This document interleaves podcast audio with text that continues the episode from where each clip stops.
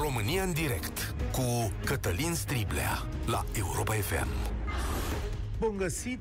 Bine ați venit la cea mai importantă dezbatere din România. În ultima săptămână am primit o rază de lumină de la statul român. Dați-mi voie să interpretez așa și să nu trecem totuși cu vederea peste lucrul acesta și mai ales să spunem iarăși, domnule, așa ceva nu se poate. Deci, din potrivă, eu cred chiar că este un semn bun. Poate unii dintre voi să fie aflat între timp că la Casa Națională de Asigurări de Sănătate s-au organizat concursurile pentru funcția de director județean. Iar aceste concursuri au avut un final dezastros. Dezastros cred că e puțin spus, mai ales că pentru posturile alea au concurat și directori în funcție. Adică, doar 5 din 33 de concurenți au reușit să îndeplinească baremul de 70 de puncte din 100. 21 nici n-au mai venit la concurs, iar concursul s-a ținut pe baza unei bibliografii pe care au avut-o la dispoziție.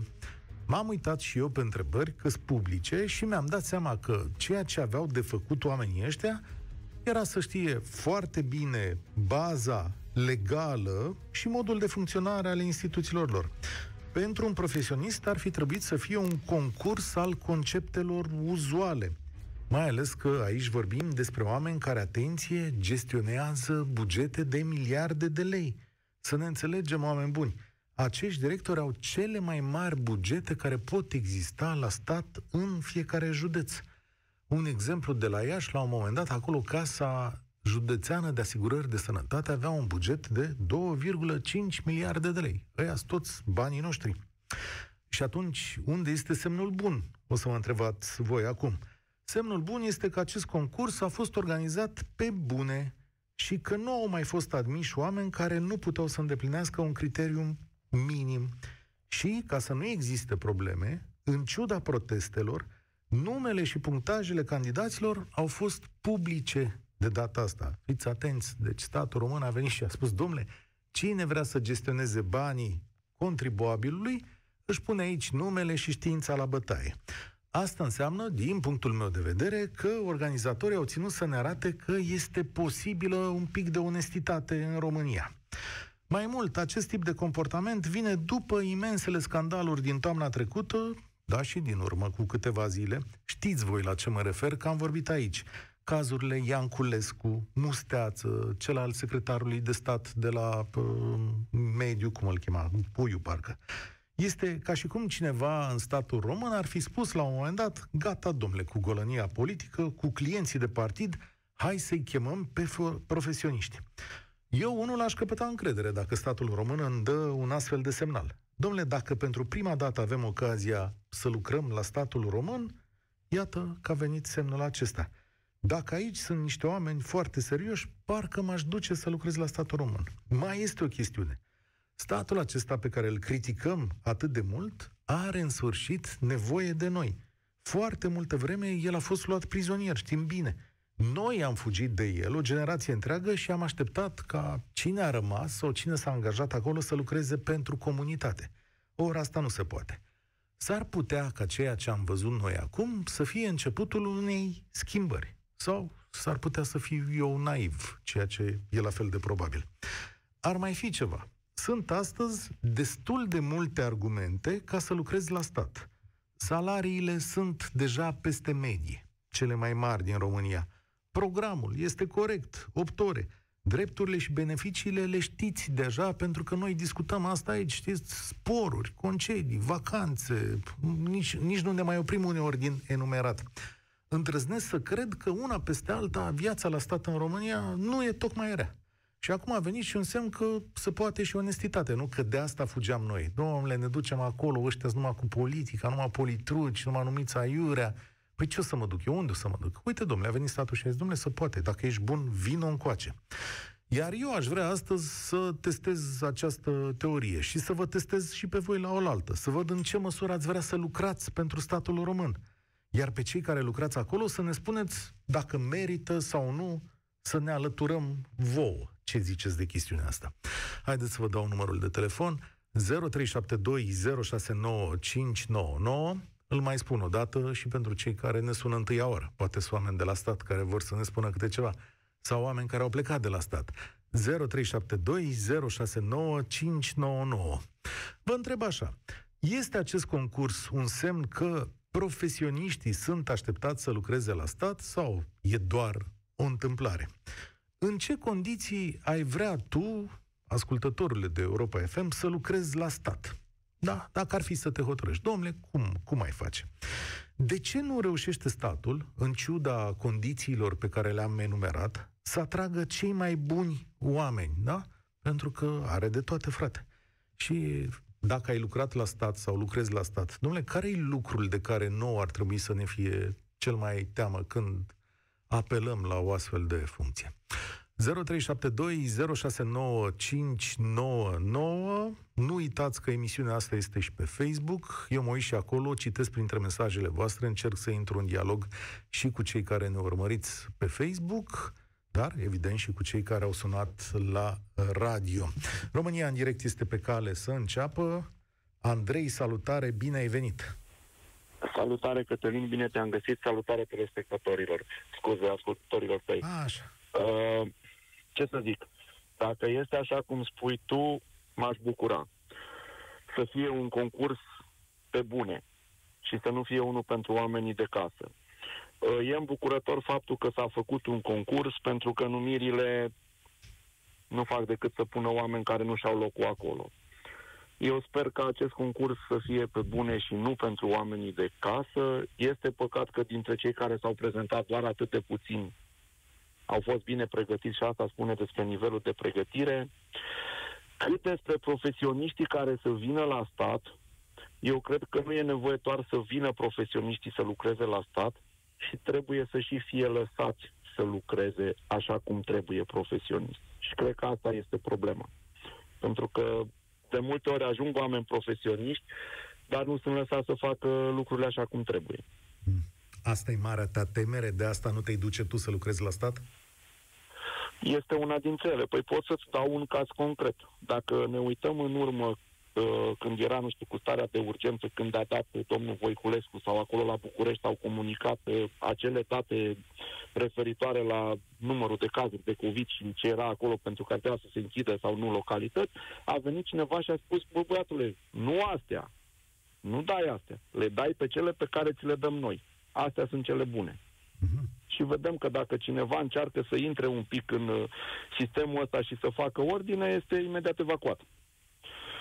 Și de asta cred că este greu pentru, pentru profesioniști să lucreze la stat, chiar cu condițiile bune care le-ai enumerat tu. Încă mai trebuie, nu știu, diluat politica, să zic uh-huh. așa.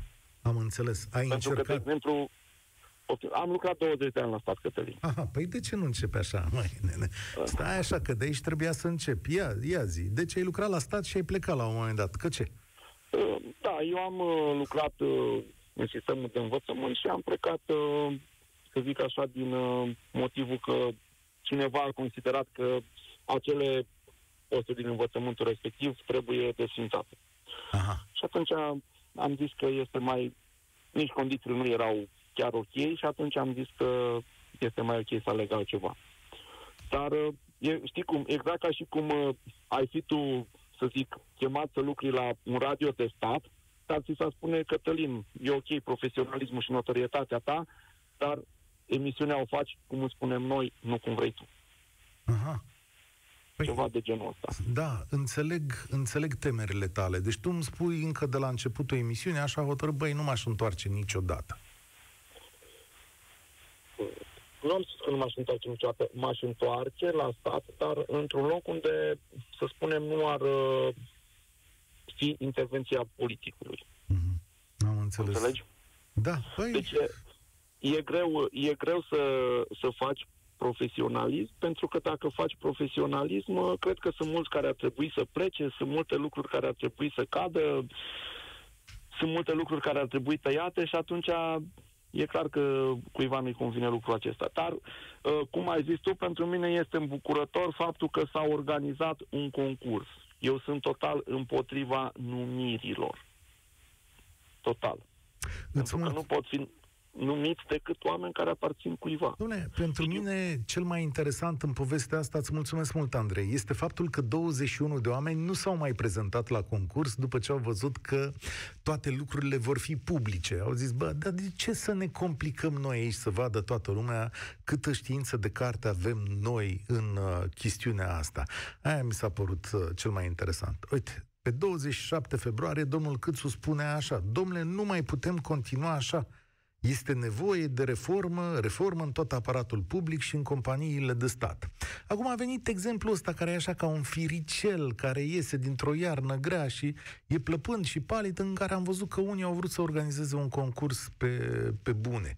Și eu am stat să mă întreb, zic, chiar ăsta e un semn? Adică încep să se repare treburile? Că mă gândeam că și domnul Câmpeanu a anunțat la deșteptarea României că o să se dea concursuri la toate școlile și că acolo să fie numai profesioniști. E un exemplu că lucrurile se îndreaptă sau sunt eu naiv? Salut, Eusebiu, bine ai venit! Salut, Cătălin! Uh, salutare tuturor care te ascultă la ora asta. Uh, nu ești naiv, semnul este bun, consider eu că este chiar bun, doar că trebuie privit în context și în contextul în care spuneai mai devreme de premier că în februarie încerca să dea niște semnale. Păi în februarie a fost lansată, dacă nu mă înșel scandalul, ancheta de la ape bârlat, de la uh, probleme pe care... Uh, da, în februarie, putut, e posibil, da. da. Nu, au, nu au mai putut să le, să le mascheze într-atât de mult pe cât și-ar fi dorit, iar acum DNA-ul s-ar părea că s-a autosesizat sau a fost sesizat în, în domeniul uh, respectiv și uh, în felul ăsta animalele politice trebuie să măcar să se retragă dacă nu se dispară din uh, peisajul uh, partidului de guvernare. Uh, pe de altă parte, semnalul care vine de la casele de sănătate, să nu uităm că vine pe fondul uh, demiterii uh, fostului ministru al sănătății, care a lăsat o moștenire acolo, cred eu. Hmm. Adică, adică dacă nu era Voiculescu, tu zici că aceste concursuri erau măsluite? Nu el personal.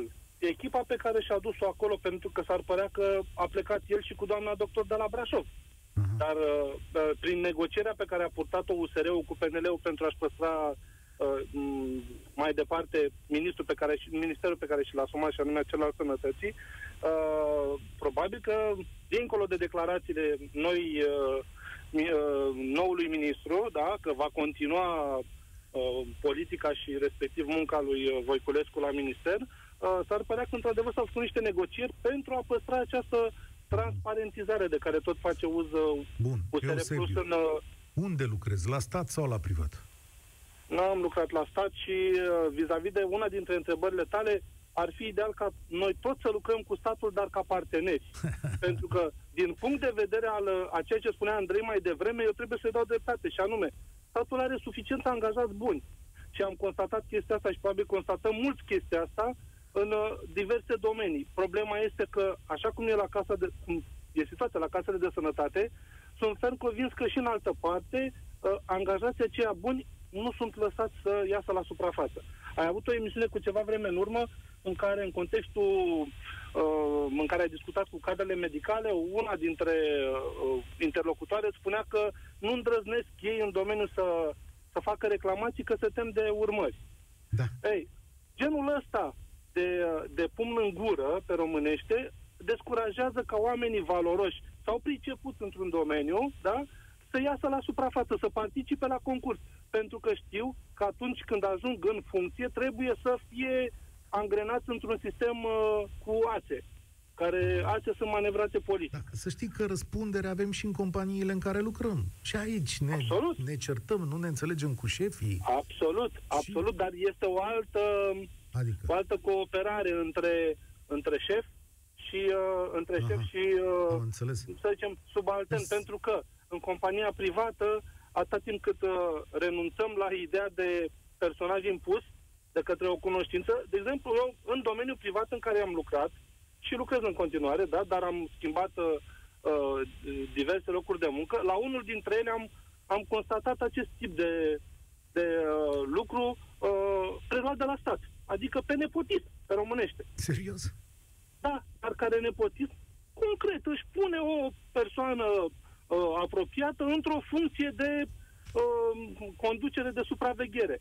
Problema este că, exact cum uh, constată oricine, în, într-o situație de asta, uh, uh, să mai poți fi obiectiv asupra persoanei respective când nu dă randament, îți este foarte dificil. Dar mi-ai ocolit răspunsul. Eusebiu, la finalul intervenției tale, mi-ai ocolit răspunsul. Ai da, spus, uh, te-am întrebat așa, domnule, dacă te duce la stat, deci răspunsul tău este... Uh, m-aș duce la stat, da? în, într-un context în care semnalul care este dat acum va fi urmat în mai toate domeniile. Ah, ok. Mulțumesc tare mult. E foarte bine ce ai punctat. Mă uit astăzi, e o chestiune de încredere. Noi nu avem încredere în statul român. A venit cineva la Casa Națională de Asigurare de Sănătate cu o floricică și a zis, băi, aici o să fie pe bune. Și lumea se uită acum cu o mână în falcă și zice, bă, nu o să poate, mă. Adică, bun, o să fie aici pe bune. Da, am văzut la Rom Silva, la APE, în multe, multe alte instituții sunt uh, probleme, da? Ce aveam noi pe 9 aprilie aici, în contradicție? Andra Pleșa, fica partenerei fostului ministru de interne, domnul Vela, a fost numit în funcția de vicepreședinte al Agenției, Naturale, al Agenției Naționale pentru Arii Naturale Protejate, printr-o decizie a premierului Câțu. Iată, na, ce să vezi? Uite, situație, da? Și când stai și le cântărești, normal că oamenilor le este teamă. Bă, de ce să vin la stat dacă pe lângă capacitatea mea profesională toate sunt puse sub semnul întrebării? Cu cine trebuie să lucrez eu? Mă întreabă cineva pe Facebook, cu cât ești, de pla- cu cât ești plătit de partid să le faci reclamă? Aha, nu este și nici nu va fi corectitudine în sistemul bugetar. Toate posturile care sunt scoase la concurs sunt ocupate. Serios? Și astea vă păreau ocupate? Uite, hai să ne sune un bugetar, vă mai dau o dată numărul de telefon. 0372 069 599. Stimați prieteni, să sune un bugetar care a dat un concurs sau a văzut mai multe concursuri de-a lungul vieții sale, să ne povestească și nouă cum e cu concursurile astea, da? Povestiți-ne, domnule, cum e, ce trebuie să înveți, cum e pe bune, nu e pe bune, să trag sfori, cum să procedează să măsluiești sau să iei pe bune un concurs de ăsta, da? Haideți că facem loc mai degrabă uh, unui, uh, și unui bugetar, că vreau să aud Marcela să nici notez dacă găsești un bugetar aici. Deocamdată, George, salutare! Salut, Cătălin. Uh, Georgel, mai exact. Din Timișoara te sun, te felicit pentru emisiune. În primul rând, salut și ascultătorii. M- mă mai auzi, da? Da, da, da, te ascult, te ascult. Perfect. Uh, ziceai ceva de încrederea noastră sau uh, de frica de a merge, de a lucra la stat. Uh-huh. Uh, unii, într-adevăr, cred că le e frică să meargă să lucreze la stat cei profesioniști, tocmai pentru ceea ce au mai spus și antevorbitorii mei, sau cum ai spus și tu, din punct de vedere al uh, politicului, să spun așa. Nu vor să se implice în politică și atunci vor să-și facă treaba în mediul privat.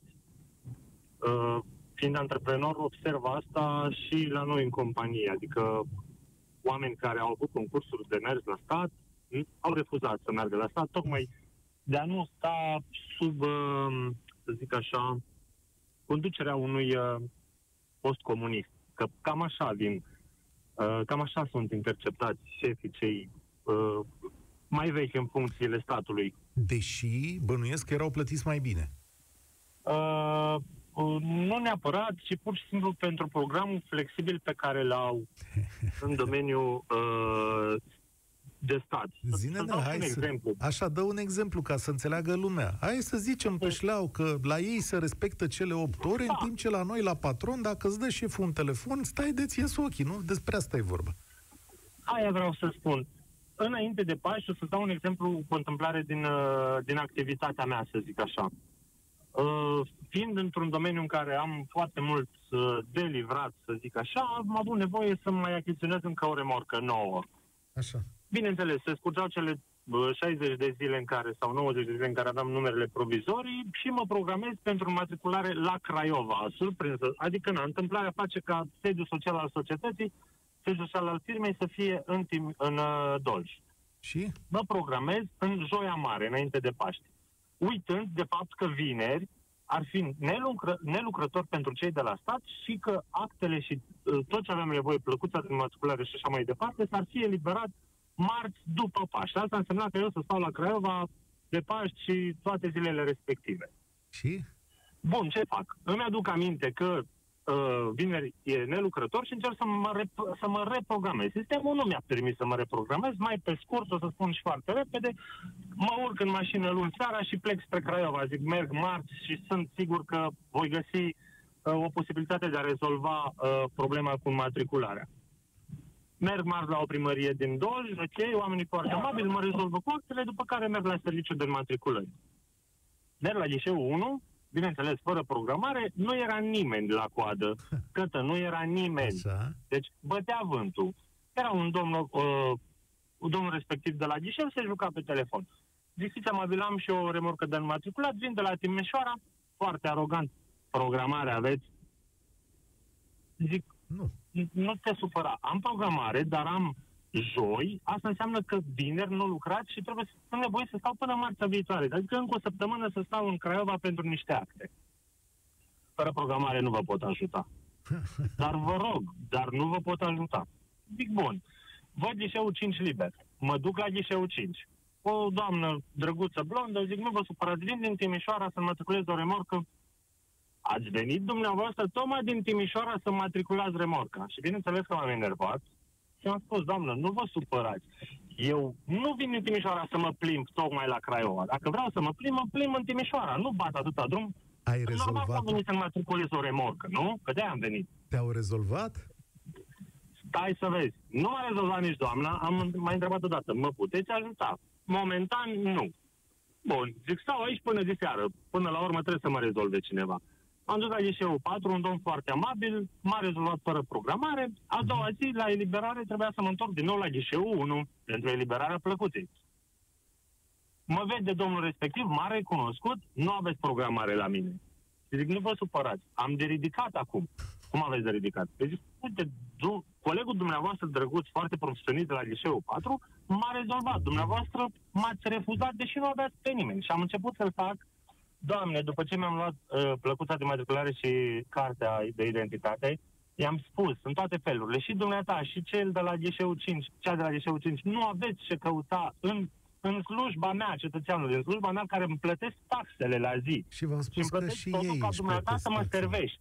Foarte interesant punctul tău de vedere. Să știi că o să-l pun în dezbatere la un moment dat. Mulțumesc tare mult, George.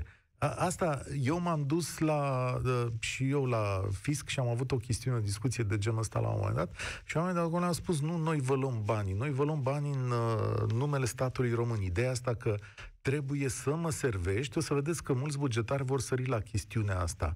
Pentru că, din punctul lor de vedere, realitatea se vede altfel. Am rugat bugetari, a sunat Anca, Anca, salutare, ne auzim? Anca e pe linia 10. Da? Salutare, Auziți? Anca. Ziceam așa, să Da, ne zică bună un ziua. bugetar despre concursuri. Salut, bine ai venit. Bine v-am găsit.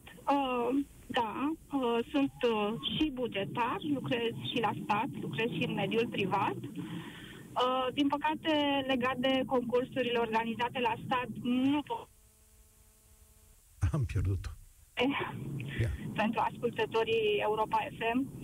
Uh, în 90% din cazuri, concursurile sunt pur și simplu o formalitate. Adică ce înseamnă? Asta este realitatea pe care eu am întâlnit-o. explică, păcate. explică în ce înseamnă o formalitate. Adică, pur și simplu, este o situație de fațadă în care deja dinainte lucrurile sunt cunoscute și în cele mai multe cazuri uh, indicațiile vin de undeva de mai sus de instituția organizatoare. Bineînțeles că depinde despre ce instituții discutăm și despre ce posturi discutăm. Și eu, În dacă aș... cazul în care vorbim despre un post într-un oraș uh, fără o importanță majoră, Așa. poate că acolo lucrurile merg diferit, dar în uh, funcții, în instituții importante sau în orașe, uh, cum ar fi reședințe de județ, uh, în cele mai multe cazuri lucrurile sunt deja stabilite. dinainte. Și eu, dacă Dinainte. m-aș duce cu priceperea mea, uite cum sunt oamenii ăștia de la Casa de Asigurări de Sănătate. Doamne, dacă ar fi unul bun și ar face baremul ăla, ăla n-ar trece, ce i s-ar întâmpla celui care, deși e bun, uh, cum să zic, ia note mari, ce, de ce n-ar putea fi angajat? Pentru că în majoritatea situațiilor, concursurile la stat nu se rezumă la o probă cu un punctaj anume, o probă scrisă sau teoretică, există și o probă mai uh, subiectivă, cum ar fi un interviu sau o probă practică. Mm-hmm. Și acolo se termină. Tu îmi spui astăzi că, de fapt, n-ai nicio șansă să lucrezi onest acolo dacă nu știi pe cineva. Uh, nu în toate situațiile. Repet, mhm. depinde despre ce funcții discutăm, dar în uh, funcții cheie, cum ar fi posturi universitare, în spitale importante, spitale universitare, în secții importante, e foarte complicat. Doar dacă nu se găsesc specialiști sau uh, funcții mai puțin căutate. Ne ascultă multă lume, Anca. Există vreun motiv pentru care cineva dintre ascultătorii noștri care lucrează în privat și și-ar dori să vină la stat, pe un post din ăsta să vină, adică l-ai îndemna să vină? Să vină, dar uh, aici, cum să spun, recomandarea este să nu, nu renunțe la privat înainte de a fi siguri. Aha, am înțeles.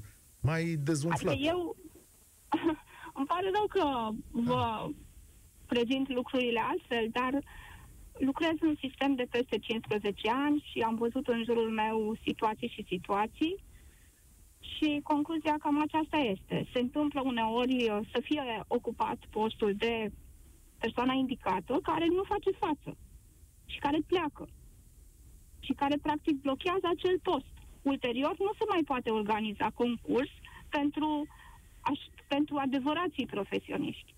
Mhm. Vin persoane indicate anume, care nu au nicio legătură sau nu sunt suficient de competente, nu fac față, se sperie de o situație de criză, renunță, pleacă undeva într-un loc mai cald, dar cineva care ar fi pregătit din privat și ar avea o expertiză, nu poate să ocupe acel loc ulterior. Și corpul profesional, voi cum reacționează când vedeți o nedreptate de genul ăsta?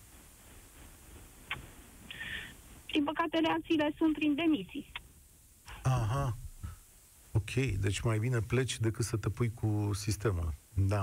Pentru Vorba... cei care au, cum să spun, uh, sunt suficient de stăpâni pe ei și pentru cei care au această deschidere și înțeleg lucrul, faptul că nu se termină uh, totul cu ideea de a lucra la stat, adică eu având și un job în privat și un job în... La, pot să fac diferența. Adică e clar că în privat, dacă nu ești un adevărat profesionist, nu rămâi angajat pentru mult timp nicăieri. În orice domeniu cred că este valabil. Păi Sau nu vei fi remunerat uh, într-un mod care să fie satisfăcător. Mulțumesc mult, Anca. Drum bun, spor la, spor la treabă. Deocamdată așa arată lucrurile. Întrebarea pe care mi-o pun este dacă acest concurs, care ne-a arătat putreziciunea sistemului, este menit să schimbe câte ceva. Oare vor urma și altele? Adică o să mai vedem directori de instituții, locuri scoase la concurs, Vom vedea într-adevăr o reformă? Are capacitatea și dorința acest guvern de a face diferit? Mă întorc la Nelu. Salutare, Nelu! Uh, bună ziua! Mulțumesc bună ziua. pentru răbdare! Nicio problemă, da, mulțumesc eu și că am ajuns să pot vorbi la dumneavoastră în emisiune. Uh, sunt, uh, sunt tată de medic și din punctul acesta am o experiență de câțiva ani nedorită, grea, din care mi-am dat seama, eu sunt inginer de profesie, mi-am dat seama că un tânăr absolvent de medicină, chiar cu note foarte mari, capabil, care își dorește să lucreze în țară la el, nu are nicio șansă în sistemul uh, actual. Explică-mi. Uh, concursurile, dacă în sănătate nu mai sunt făcute și concursurile, cel puțin la prima vedere, super, nu știu ce să zic în celelalte instituții. Uh, pornește de la șeful secției, care solicită loc pentru, deci post, în cadrul secției pe care o conduce, se aprobă de Consiliu, mai departe se publică în monitor oficial, după care începe, conform procedurii și legii, tot felul de publicații, data concursului, dosare acceptate, când se dau, unde se dau concursuri. Și la sfârșit se încheie cu un tabel, admis, admis, respins sau respins, respins și cel care lua postul. Asta nu înseamnă că și concursul se desfășoară în, uh, într-o normalitate, adică cel capabil să-și ia concursul. Și vin și vă spun că locurile care se scot sunt de mult planificate pentru anumite persoane. Și okay. cei vinovați primii sunt șefii de secție care ei organizează concurs, ei solicită posturile și când au în față rânduri și rânduri de absolvenți de medicină, deci de rezidenți buni, unii foarte buni, au grijă să-i elimine înainte de concurs. De ce? Cum? Iar cei care rezist, pentru că au alții în spate, pe care de trebuie să-i pună, care urmează peste 4 ani, peste 3 ani, peste de 2 ani. De ce avea cineva interesul să-și slăbească capacitatea profesională? Păi nu-l interesează, pentru că este de stat. Nu le-a nimeni la răspundere. Câți mor, câți în spital, cât uh, sunt tratați corespunzător, dacă e capabil sau nu. Șeful secției e Dumnezeu. Și dacă mai e și politic, are sprijinul politic. Adică Nici o șansă secție... să intre cineva din afară. Stai un pic, acum știi cum e, la cardiologie, ce să spună un...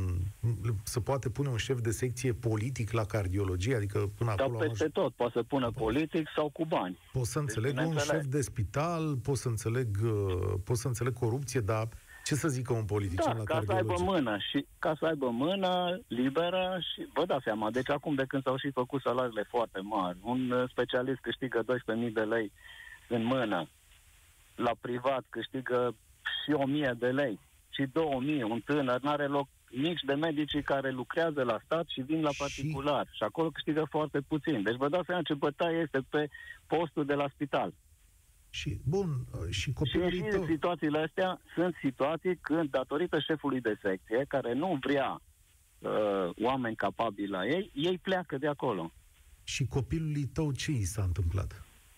La fel, deci de când au uh, mers în spital, uh, ei fac stagii la diferite secții. Se cunosc de unde vin, cum vin, ce istoric au. Se elimină treptat, îl toacă treptat.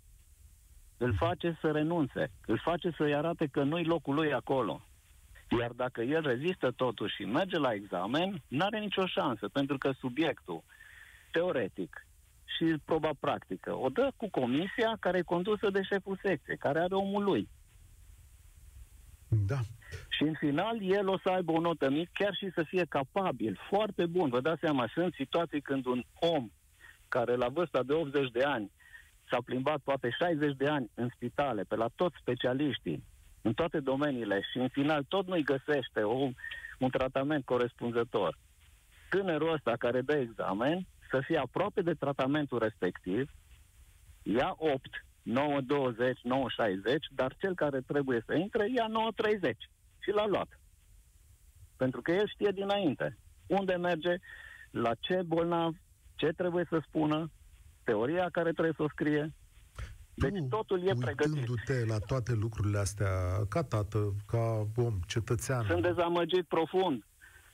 Și în fiecare zi îi spun să plece din țară. Și el, ca, el uh, rezistă, zice, nu, eu aici vreau, eu aici vreau să fac. Deci a intrat primul pe județ la rezidențiat. Îi doresc succes și mă bucur că... Și este... nu e singurul, soția lui este la fel. Mici. A terminat prima șefă de promoție. N-au, niciun, n-au nicio șansă. Noroc că mai sunt privații care îi ajută, dar unde câștigă foarte, foarte, foarte puțin. Deci este o caracatiță pe care domnul Câțu nu o poate rezolva. Chiar dacă zice că se rezolvă, nu se rezolvă, pentru că sistemul e pudre până jos. Începând cu șeful de secte, directorul medical, managerul, Consiliul Județean, politicienii. Deci e o put, un putregai de nedescris. Mulțumesc tare Mi-aș mult. dori foarte mult să plece din țară. Îmi doresc în fiecare zi. să spui asta despre copilul tău, da. Dar până la urmă, realitatea s-ar putea să fie asta. Neluț, îți mulțumesc tare, tare mult. Ăsta e lucru pe care îl avem de, de făcut. Asta, e, asta a făcut concursul ăsta. Domnule, a făcut un pas, a dat cineva, a hotărât să dea un putregai un pic mai încolo. Dacă în fiecare zi politicienii aceștia care vin la putere și tot pleacă, s-ar gândi că ar putea să facă un pic mai bine pentru ei, poate ar reuși. Nu neapărat pentru copiii aceștia, ci poate pentru ei. Nu cred că vrei un medic cardiolog care să fie numit politic. Eu am să vă spun la nesfârșit că atunci când nevoia vine, nu o să zburați cu toții la cele mai importante spitale din lumea asta. Tot la spitalele de urgență din România o să ajungeți, iar dacă lucrurile le-ați greșit, s-ar putea să ajungeți pe mâna cui nu trebuie. Asta ca să dau un exemplu. Tot aerul ăla mizerabil îl respirați aici cu noi. Tot pe drumurile alea proaste mergeți, tot serviciile alea proaste le aveți. Nu întotdeauna se deschid ușile. Calitatea vieții nu este dată numai de câți bani puteți face sau de relațiile voastre.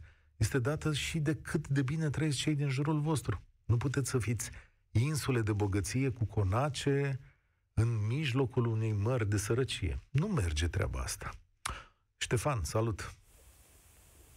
Salut, Cătălin! Uh, te urmăresc încă de când făceai matinalul la un alt post și vreau să spun că pot admira perseverența cu care abordezi probleme cheie sau problematici contundente și dureroase ale societății și pentru asta ai respectul meu. Legat de problema de astăzi, hai să spun așa, uh, 10 ani de antreprenoriat, personal, 12 ani de muncă în mediul privat, două stagii a câte 3 ani de muncă la buget în administrația publică uh-huh. și o experiență tot de 10 ani înainte de 1990. Și? Prin urmare, opinia mea, și să știi că mă gândesc că de foarte multe ori și foarte rațional această problemă, avem un sistem social în care statul nu-și exercită autoritatea, în care statul nu statului nu se respectă autoritatea de către cetățean, pentru că nu am reușit să recunoaștem și să acționăm împotriva elementului fundamental și determinat al hiatusului în care trăim și asta este corupția. Ai întrebat de examene. Vrei să știi, chiar vrei să știi cum se organizează da. un concurs în administrația Sigur publică? că vreau să știu, că de asta am întrebat. Îți spun, e în regulă. În primul rând, se scot, uh, se formează, se inventează, se restructurează și se scot niște posturi care de cele mai multe ori nu au niciun fel de relevanță sau utilitate. Okay. O mică paranteză. Marea majoritate a funcționarilor publici din zona bugetară sunt competenți. Sunt competenți, nu se poate vorbi de profesionalism pentru că la sistemul bugetar de stat în administrație nu trebuie să fii doctor în ceva, nici uh, să ai masterat în ceva, trebuie să aplici niște reguli, niște reglementări, niște legi, să fii conștiincios, riguros și să înțelegi că ești în serviciu public. Punct. Doar că acești oameni competenți nu trec, nu acced mai sus de nivelul de middle uh, management, adică șef birou. Și șefii de servicii mai reușesc să se strecoare competenți, dar mai sus de ei, la nivel de director, se află o oligarhie, un fel de aristocrație a funcționării publice, formată din oameni care ajung acolo pe un singur criteriu, al nepotismului sau clientelismului. Atâta vreme cât, Cătălin, în România politicienii ajuns demnitari publici au posibilitatea prin lege să numească, atenție, să numească oameni de poziții interimare, de director, de prefect, de subprefect, de șef de deconcentrate, în România nu va fi ordine. Ah. Meritocrația este singurul criteriu, singura condiție, doar că să ne întoarcem la concurs. Avem nevoie de un post. Hmm. Ei bine, se stabilește clar comisia, se stabilește clar bibliografia și aici apare și o altă problemă. Legislația este, a spune eu, idiotă. În acea, acea, în acel concurs scris 90% reprezintă aspecte de legislație. Atenție, legislație. Eu vreau un inginer bun la departamentul de investiții, eu vreau un economist bun la departamentul de achiziții. Eu aș vrea un foarte bun uh, cunoscător al afacerilor europene la partea de relații publice, dar mi se dă legislația administrației și omul trebuie să o tocească, să o tocească.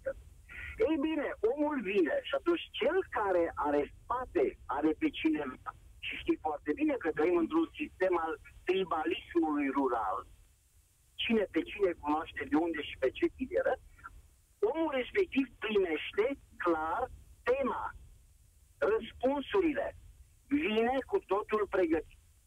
Dar sunt cazuri în care există oameni extraordinar de competenți care la scrisă obțin nota nouă.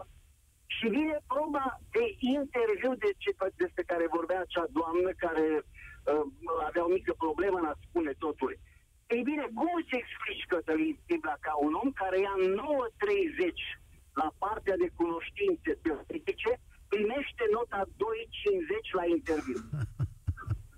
Un om cu două masterate, cu vechime de 10-15 ani ca director de achiziții la un mare spital județean din România și primește 2.30 la interviu. Iar persoana care la proba teoretică, cunoștințe teoretice, abusese un 7 și un pic, ia 9.50 la interviu. La interviu a fost mai bine. Ștefan, îți mulțumesc. Ei, ai văzut? Îți mulțumesc că nu mai avem vreme. Iulia și Cristina, îmi cer scuze. Promit că o să revin. Trebuie doar să vă faceți curaj să sunați la emisiune. M-ați dezumflat, dar uh, eu tind să-mi păstrez speranța. Am văzut un, un mugure de speranță. Domnule, cineva care vrea să facă bine. O să mă mai uit și peste o lună și peste două poate va fi dat la o parte, cum au fost dați la o parte și alții. Poate nu va rezista în funcție. Dar ceea ce caut de acum înainte, și o să mă uit și la domnul Câțu și la domnul Barna și la alți oameni care sunt în funcție, este capacitatea și voința de a vrea să facă bine în continuare să adun mai multe semne din astea pe care le-am primit uh, cu ocazia acestui uh, concurs. Dacă semnele astea nu or să apară în anul acesta, în anul viitor, cred că asistăm din nou la un mandat tratat și nu o să ne facem foarte bine curând, poate niciodată, sau poate acesta e cel mai bine pe care putem să-l avem. România în direct se încheie aici, eu sunt Cătălin Striblea, vă spun spor la treabă. Participă la România în direct, de luni până joi, de la ora 13 și 15, la Europa FM.